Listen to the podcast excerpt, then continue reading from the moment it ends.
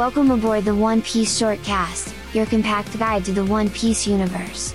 Join us as we navigate Monkey D. Luffy's exhilarating quests, offering you chapter recaps, character deep dives, and the freshest One Piece updates.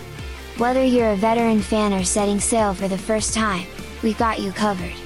So, hoist your Jolly Roger and embark on this thrilling adventure with us. All aboard the One Piece Shortcast. Adventure awaits!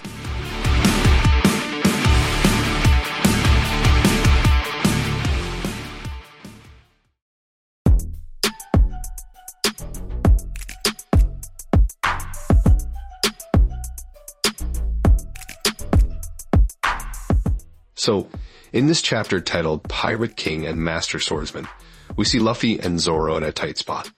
Morgan and his soldiers are out to kill them, but Luffy is determined to retrieve Zoro's swords and protect his friend.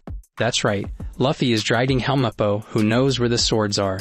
He even uses Helmeppo as a human shield to prevent the pursuing Marines from attacking them. Meanwhile, Koby realizes he's been shot and starts bleeding. Zoro tells him to run, but Koby refuses to leave until Zoro is untied. Koby reveals that Helmeppo never planned to keep his word, which surprises Zoro. Absolutely. And then some Marines approach Zoro and Koby, declaring them traitors. It's a really intense situation for both of them. Meanwhile, Luffy manages to find some swords in Helmeppo's room, but doesn't know which one belongs to Zoro. He spots Zoro and Koby in trouble outside the window, with Morgan wanting them dead. Right. And then we get a flashback to Zoro's past.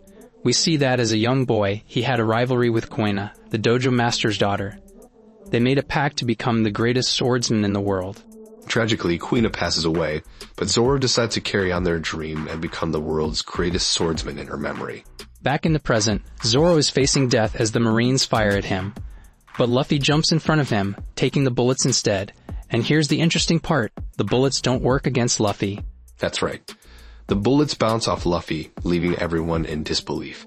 Luffy then brings the three swords he found to Zoro, and Zoro accepts Luffy's offer to join his crew. He would rather become a criminal than die. And with that, Zoro becomes the second member of the Straw Hat Pirates. It's a really powerful moment in the story. Absolutely. And that wraps up the main points of this chapter. It's filled with action, emotion, and a lot of character development for both Luffy and Zoro. Definitely. It's great to see their bond strengthen and their determination to protect each other. Can't wait to see what happens next. Agree. That's it for today.